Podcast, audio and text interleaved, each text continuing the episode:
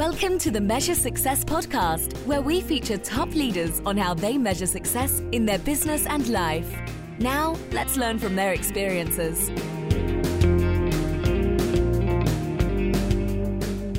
Carl J. Cox here, and I'm the host of the Measure Success podcast, where I talk with top leaders about effective strategies that inspire success. This episode is brought to you by 40 Strategy. 40 Strategy inspires leaders to grow their companies from startup to 40 million and beyond by designing world class strategic plans and help keeping those organizations accountable to actually get it done. So, if your company or someone you know wants to do a strategic retreat, create a strategic plan, and actually get it done the right way, contact us. Go to 40strategy.com to learn more, or you could send an email to catch, like catch a ball, at 40strategy.com.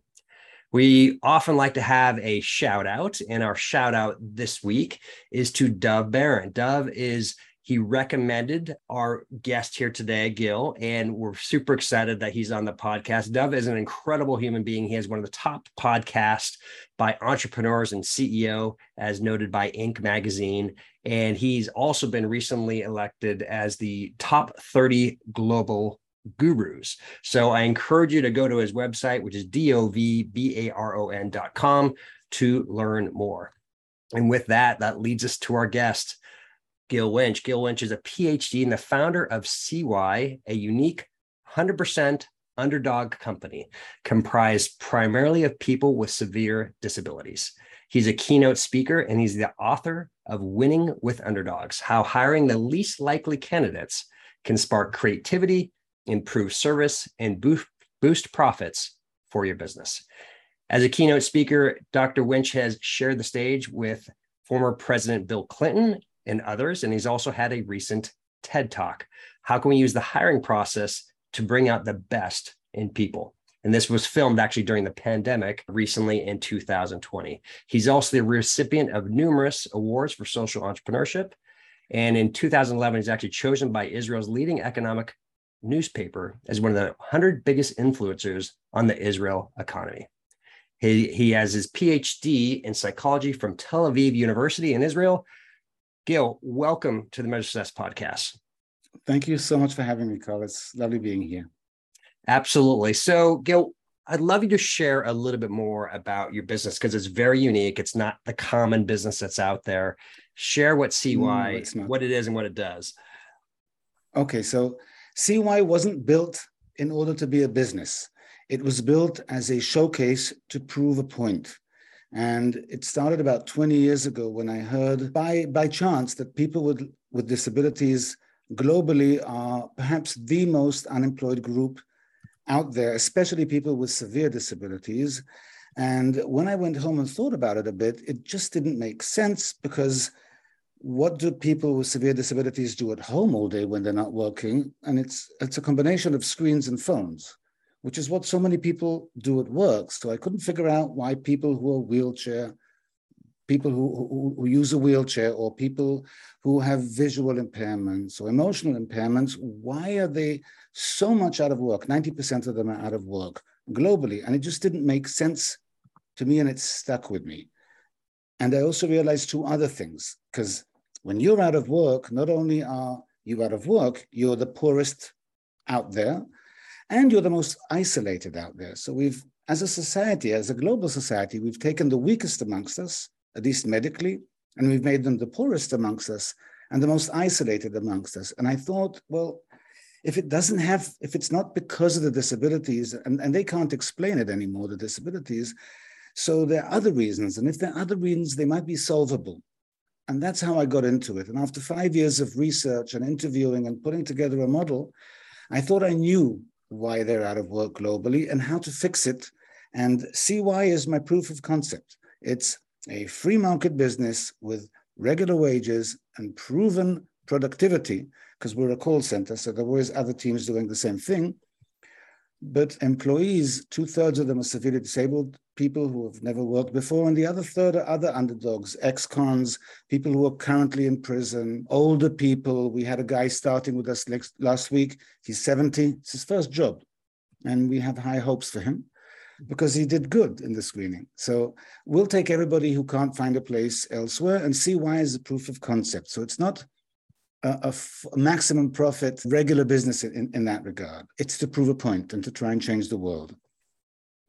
So I'm curious with this because sometimes some of these organizations are put together and and there's this desire to pay less, so to speak, right? Because it's almost like taking mm-hmm. advantage of the situation. And you said something exactly. really clearly here. You're not trying to do that. You're providing paying regular wages as they would get in the free market to right. be able to do this. So explain to me why that's important to to pay regular wages and to do the right thing in this process. How has that helped out your concept of what you've been able to prove? That's a really good question. It doesn't matter if you're disabled or not by the way. If you're sitting at home and nobody wants you day after day week after week year after year it's going to affect your personality. It's going to affect your confidence. It's going to affect your executive functioning. It's going to affect an awful lot of things. It doesn't matter if you're disabled or not.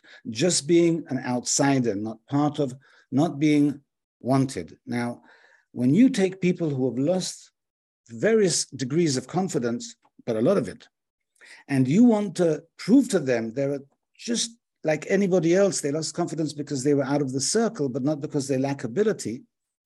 You can't pay them less than other people and expect them to function like other people.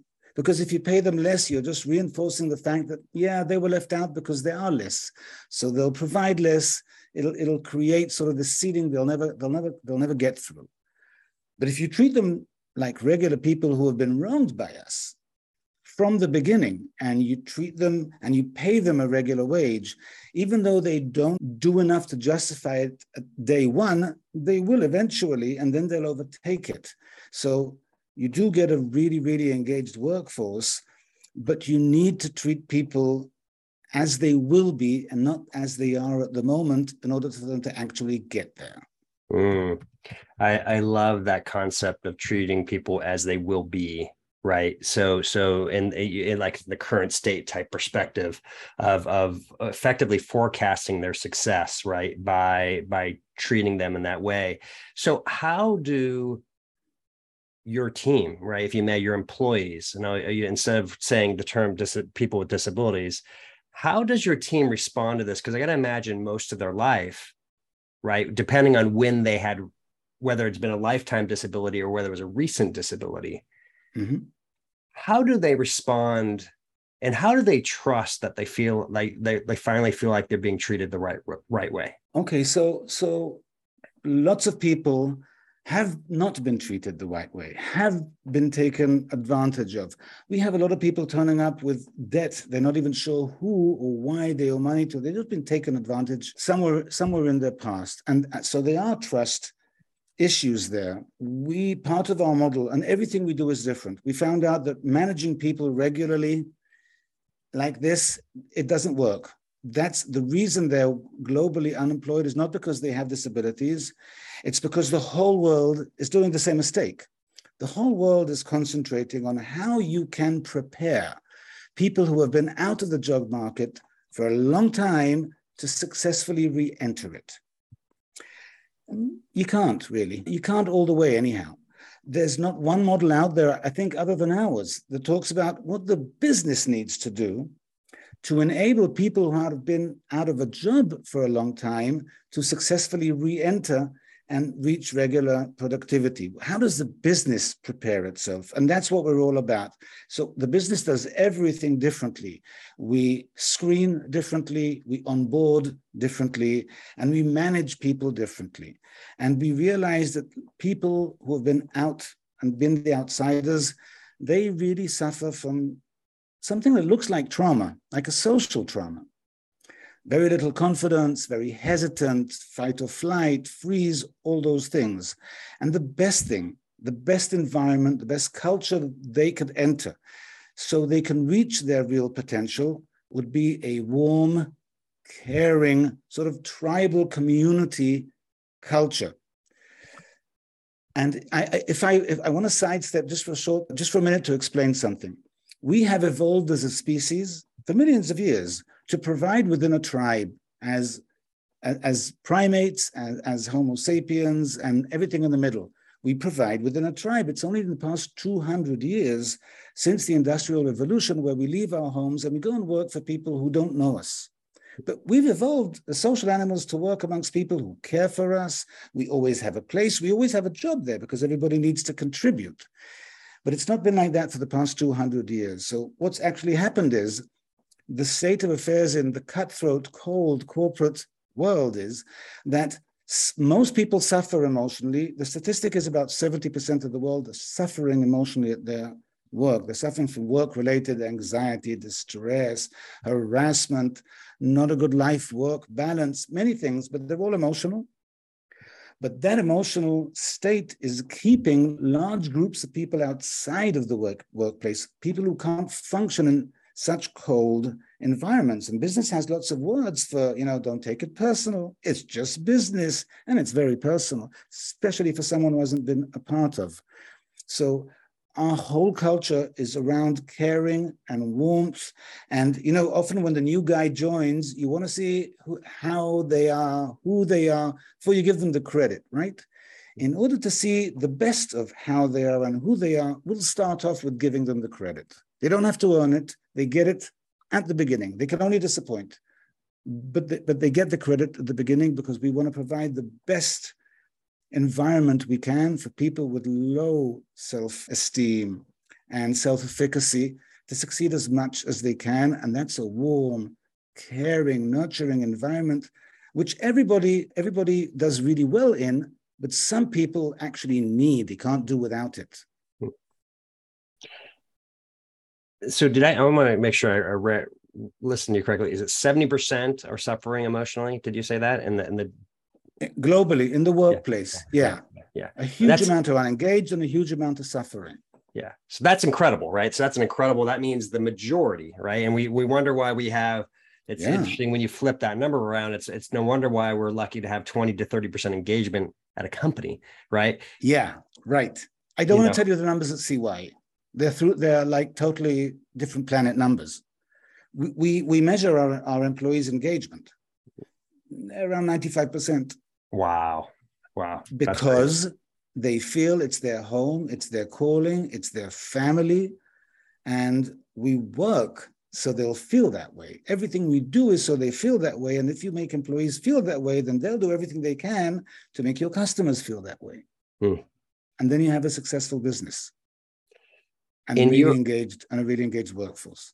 Forgive me there. In your TED Talk, and I do encourage uh, anybody to who's listening right now to listen to Gil's TED Talk after you listen to this podcast.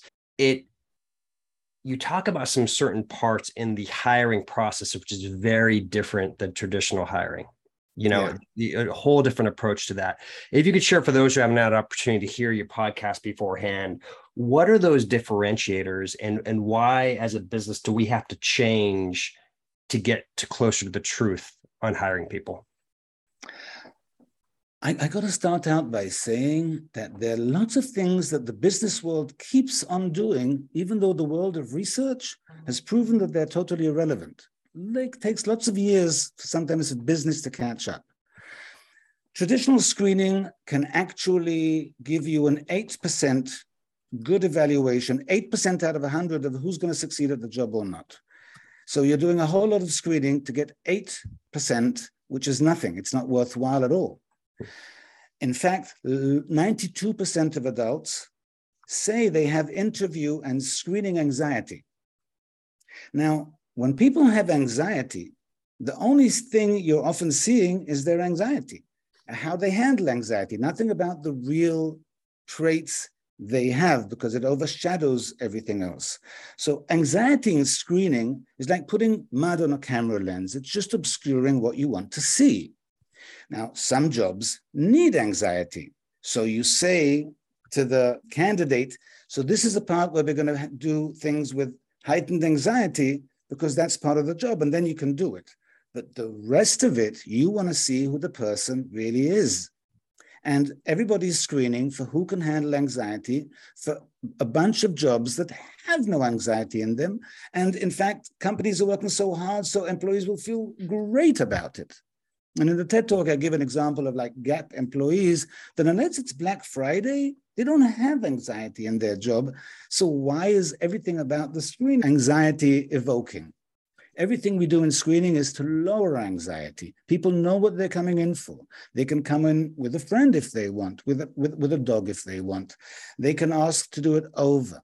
They can say that this is more comfortable than that. They get to grade us at the end. We tell them when they're going to get stuck somewhere so they don't take it to heart. They know it's part of the exercise because we want to see what happens when people get stuck, not when they get stuck, at what point, because they haven't started yet. We want to see how they work through stuck so we'll be able to evaluate where they're going to go, how far they can go, which nobody actually does in screening. So everything we do about screening is catered to the emotions of the people coming over.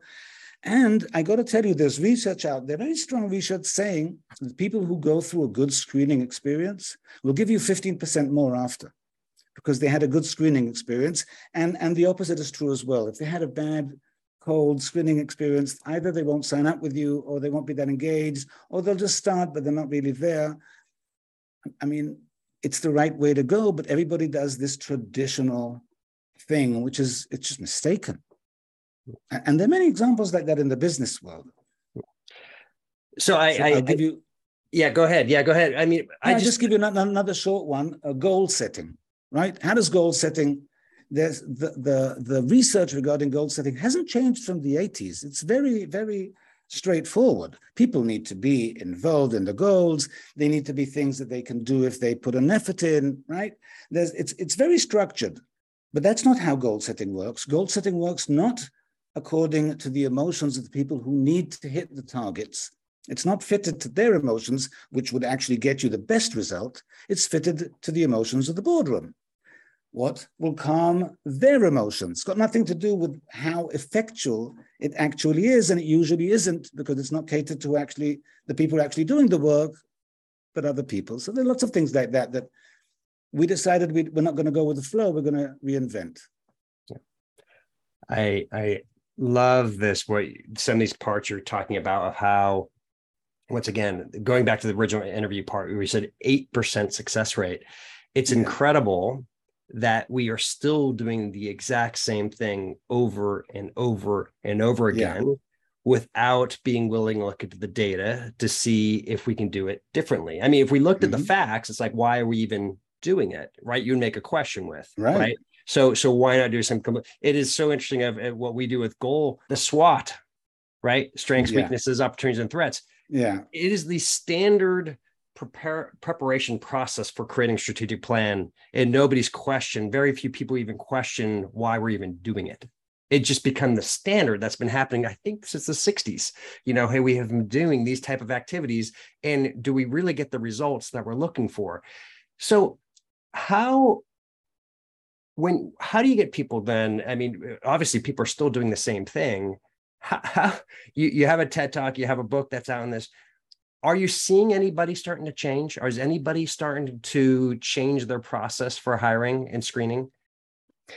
Well, funnily enough, yeah. For instance, just before the, the, the book came out, Google had, I think maybe Microsoft, I think it was Microsoft, had research done about their screening procedures, and, and they found out that they're screening for, for anxiety handling and not for, for the things where they, they wanted to screen for, code writing, for instance. They found out that all the women failed that screening, but when they did low anxiety screening, they all passed. So more and more companies are figuring out, wait, we need to look again at the things we're doing as a routine because they're not necessarily working anymore.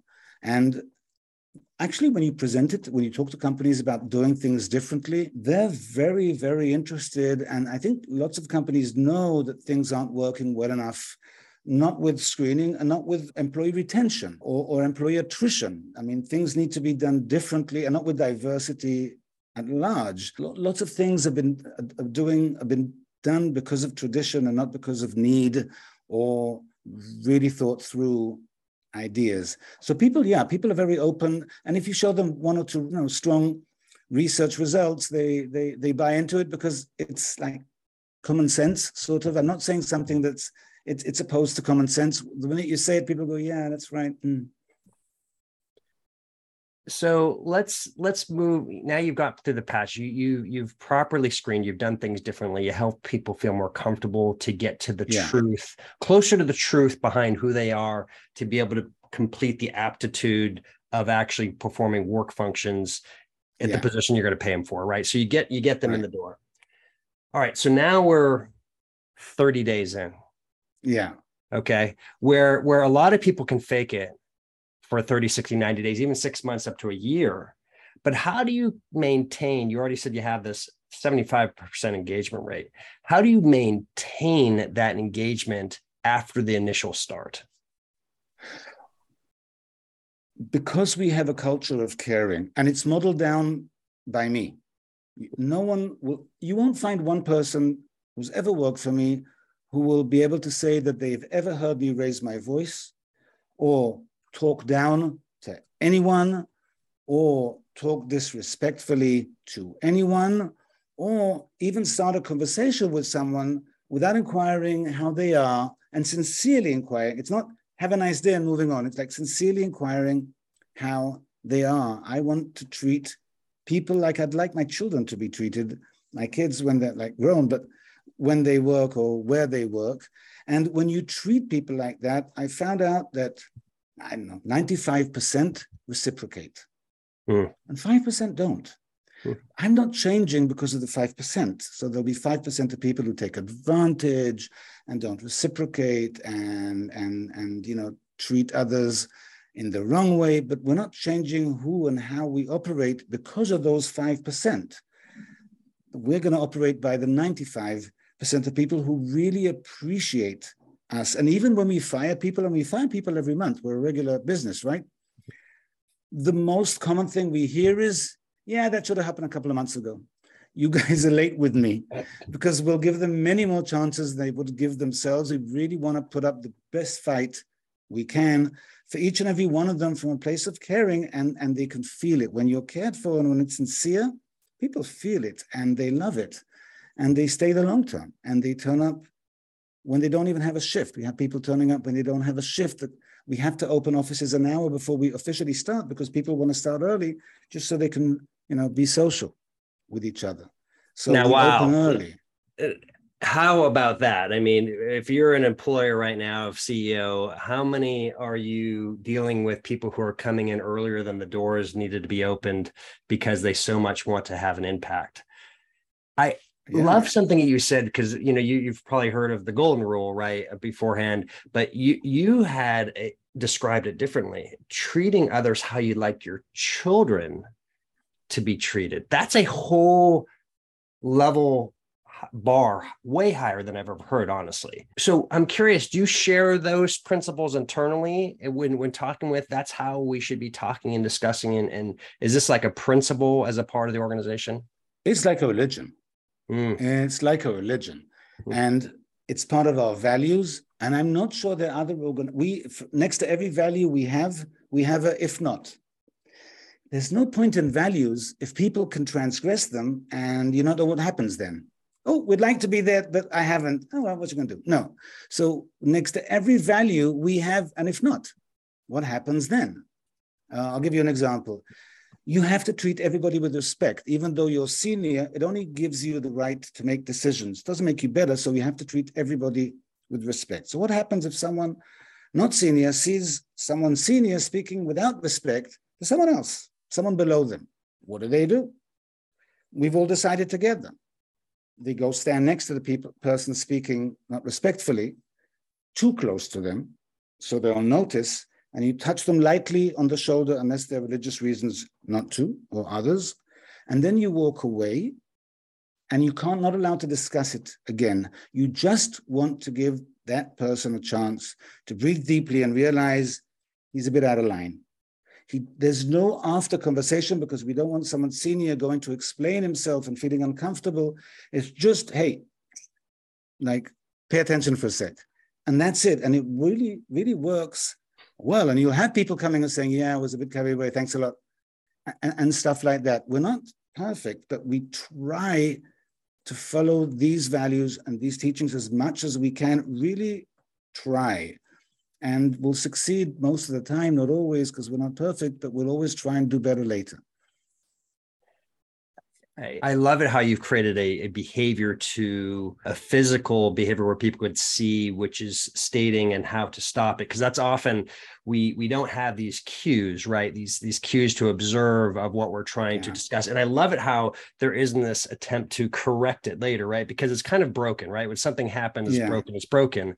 And and so there's this point of we're going to forgive it by just letting this go through. I, I just want to share a quick story I had with an employee one time. I was this employee made a made an error, made a relatively significant mistake, and they wouldn't talk with me for a while about it. And and they finally said, "Well, why aren't you yelling at me? Why aren't you berating me for what I've done wrong?" And I said, "Well, you've already learned what you've done wrong, so let's let's correct it going forward. I've forgiven you." Right for what what has happened. It, it was learning opportunity. how how much after how long after the fact was this conversation? It probably took a week or two you know for for him to boil it up right? To boil it up to a point where he was just finally like yeah.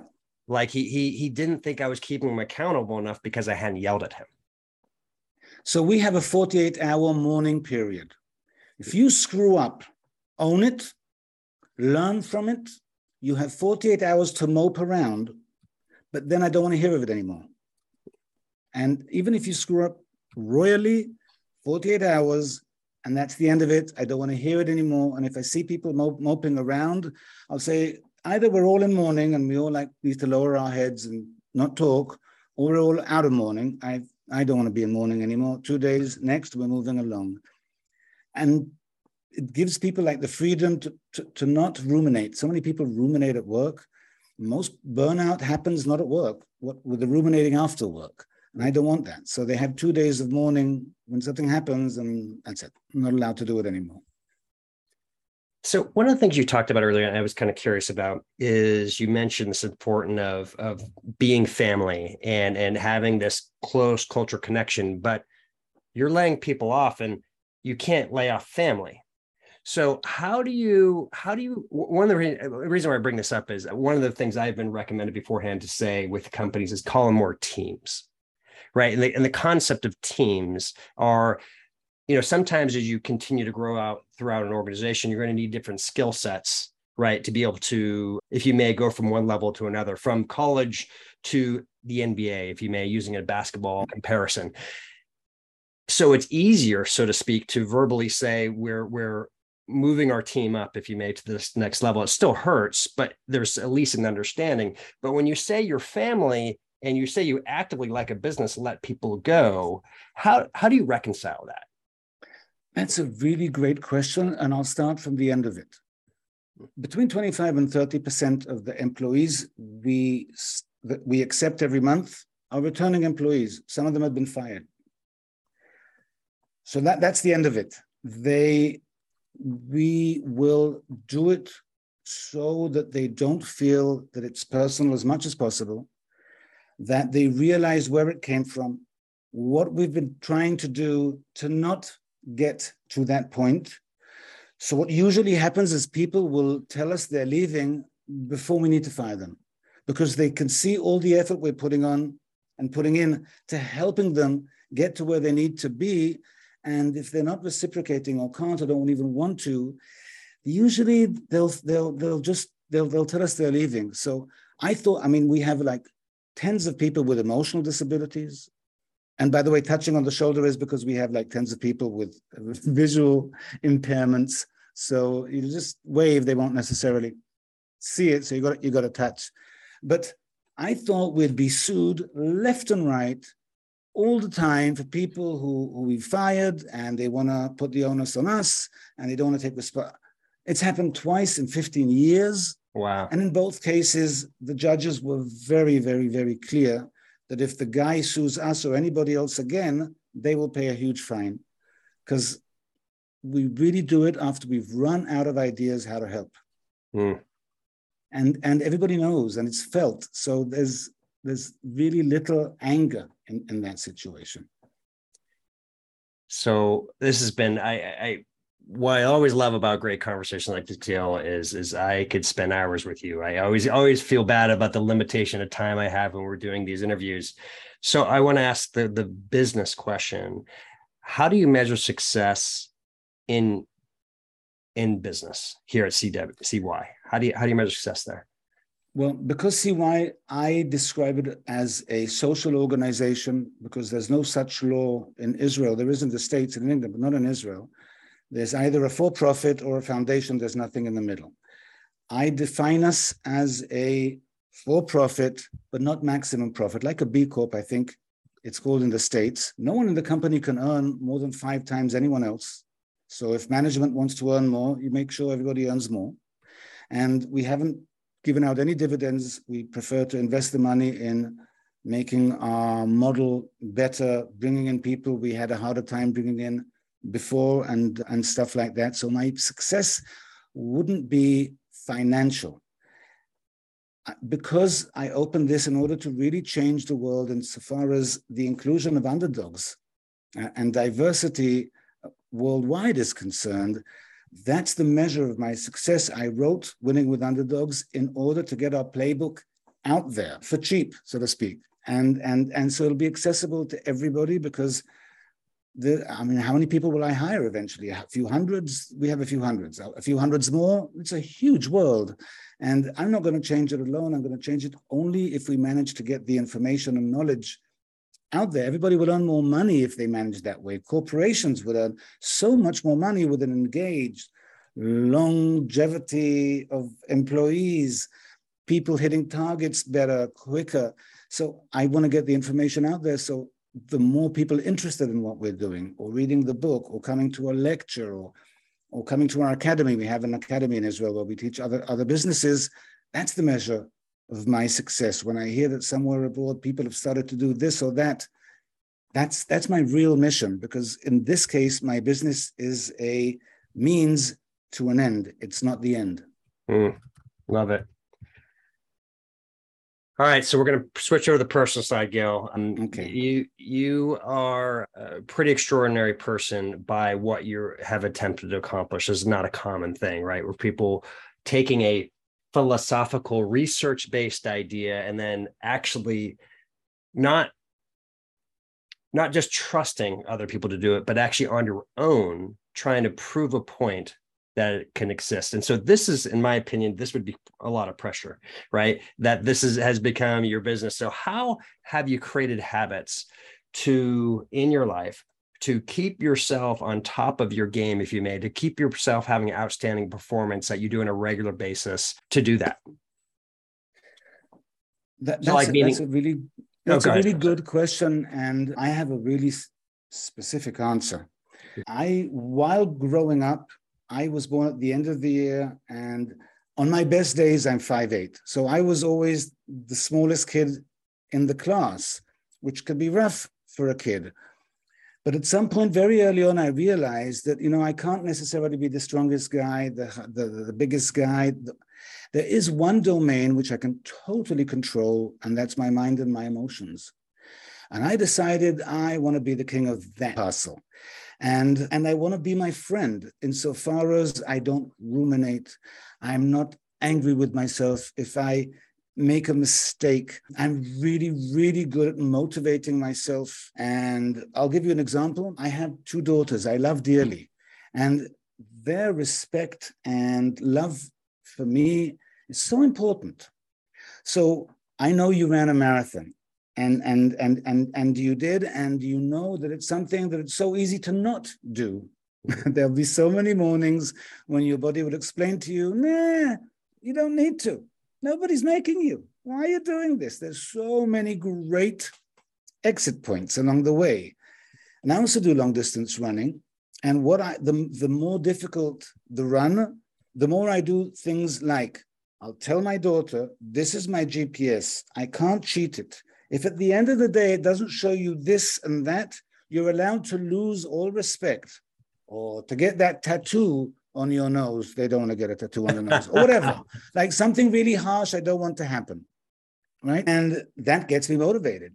Hmm. When when when I when I'm trying to do things that are difficult. And I always imagine succeeding and the more difficult things become and sometimes they can be really really difficult i always imagine the door coming down and i'm sliding underneath it just in time i always imagine imagine the positive outcome and i do have a very very deep belief that i'll get there that i can change the world that people can really feel good when they go to their workplaces because the culture will change and everybody will do better and everybody will earn more and I know I'll get there. And any any obstacle is just an obstacle, and I don't know how I'll get there or how long I'll get there, but I know I will. So the whole self motivation thing is is is easy for me. Plus, I do have one advantage I don't think most people have. When you go to work and you're surrounded by people, right, who don't have legs or can't see, or have a terminal illness, or are losing function in their limbs, hands, and legs, your life seems so easy all of a sudden. And I'm surrounded by people that need to show grit and fortitude to just turn up. Mm. And, you know, I'm humbled by them every day. So it really is easy for me to do those little things with all my limbs and all my faculties and all my emotions intact next to people who don't have all of that and are still doing an amazing job know, that is a lovely answer and and I, I really appreciate how you have found ways to set accountability with your daughters from that aspect. Because you don't want to fail them. I love that of not getting a tattoo right in a certain place or you know i love somebody recently challenged me to a specific goal and they said if you don't make it carl you're going to have to give money to a charity because i give money to charities on a regular basis but to a charity that you would never give money to and it That's was like, a great one. Yeah, give it to someone you hate. yes, you and yes. let people know about it. Yeah, great motivator. Yep. So I got that goal done. Just want to let you know, I did not fail that particular goal because I did not want to fail mm-hmm. that. So, h- how do you measure success in your personal life? I I'm I'm very family oriented. And I don't know if I always was, but the minute I met my wife, I was. So I'm very family oriented and I'm really happily married. We really get along great together. We have two lovely daughters, and I'm really, really happy and content. I feel I feel really lucky in my in my personal life. So, because my wife works with me at CY, and it's it's our lives and our mission, so everything gets intertwined. The, the success of, of my family life is when my family are happy mm. and I, I have a limited I have a limited effect there. But I think if I do something I believe is the whole purpose of my existence, which I'm currently doing, and I wasn't doing before. I was a consultant before, and I really enjoyed life, and I I, I was making a really good living, but I was always contingent on people actually doing what I said or what I, I advise. And all of a sudden, when it's your own business, and you don't have to explain it to anybody. If you believe that's the right thing to do, you just do it. It's so liberating for a consultant to be in that position. I was always curious will I take things even further than I did as a consultant? Way further, because I don't have to explain to anybody. So, so I, I measure success in those terms. Am I doing what, what I think I, I, I meant to be doing? Am I, am I doing it correct. And if I'm not, I'll just I'll just you know reevaluate and and, and do over and without getting angry. And I, I think I'm like really happy. That's awesome, Gil. That is a fantastic answer, and I appreciate you sharing once again your your business as well as your personal habits. It's it's incredible to see somebody like yourself who has put so much effort into something that has so much meaning and has such an opportunity to impact so many people throughout the world with their own disabilities. But what's inter- interesting is also it can help those who don't have them to find a better way, right? You know, right. to not only engage people who have disabilities, but engage people who don't have disabilities, who are just, I don't mean this in any, who are just not engaged right because of anxiety or the challenges or the difficulties and and you've helped well the culture they're working with yes. yes. Yeah you found a model you found a way and you've proven it through your own actual work that it can be true which is i think incredible. What is a book that you'd recommend for audience that really inspired you? So I, I have two short ones. One is Emotional First Aid, and it's by someone called Guy Winch, who happens to be my identical twin. And I think this book is so important, not because my identical twin wrote it, it's because so many people are unhappy. And everybody knows what to do when you have a headache, you take a pill. But what happens if you were belittled at work? What do you do to not, not make it stick? What do you do when you fail? What do you do when you feel isolated or alone? Nobody really knows those things. And my brother's taking it upon himself to make it his life mission to make that knowledge accessible to people before they have to go to a shrink. And it's so important for parents to educate their kids about emotional health and for parents to educate themselves about their own emotional health. Most people I know are not emotionally healthy. So I think to, to, to create happiness in the world, that would be a great book. Mm. But in the business side of things, Adam Grant's Originals, I think, was a book that forced my thoughts of I want to do things my way. And it's okay to do things my way because it's my way and I'm me. And and those are just like regular people who do some things differently and are really connected to so many things in that book. And it it's, it sort of enables you to actually follow your heart i think when you're that type of a person. So so maybe those two books would be my my recommendation even though there's so many good ones. No, those are great recommendations, and thank you so much. And of course, you know, I do also recommend you separately right? You're not saying this but you know your book that you have i think it has an incredible difference winning with underdogs. I encourage you to, to listen to that book as well or sorry to read it. Gil what is how can people find out more about you your organization so they can connect with you they either can connect with me on LinkedIn, and I actually, you know, I'm reciprocative there, and or they can uh, go to my website and leave a message. And because it's a website message, between the the various offers I get that every website gets, there are also messages that I can actually use, and I look at all of them. And either it's easy to find me and connect, and I and I do and I do. Perfect. So it's, it's easy to find me. Absolutely, and we will have all that once again, all that information posted Gil, this has been a pleasure to have you on the Measure Success podcast. Thank you so much for being on. Thank you so much for having me, Carl. I really had a lovely time. And to all of our guests, I, I, strongly encourage you to, to learn more about Gil. He's an incredible individual. We also want to thank you for your support of the Measure Success podcast. We encourage you to rate us. We're in the top 1.5% of podcasts we want to keep on making a bigger impact so we can hit our goals of reaching at least a million people and 10,000 organizations. So if you could do your best of rating our, our podcast, we'd greatly appreciate it. The Measure Success podcast. And to all your audience, thank you once again for, for doing what you do, for the feedback you give us on a regular basis. And we just wish you the very best at measuring your success. Have a great day. Thanks for listening to the Measure Success podcast. We'll see you again next time to learn from the best. Remember to subscribe now to get future episodes.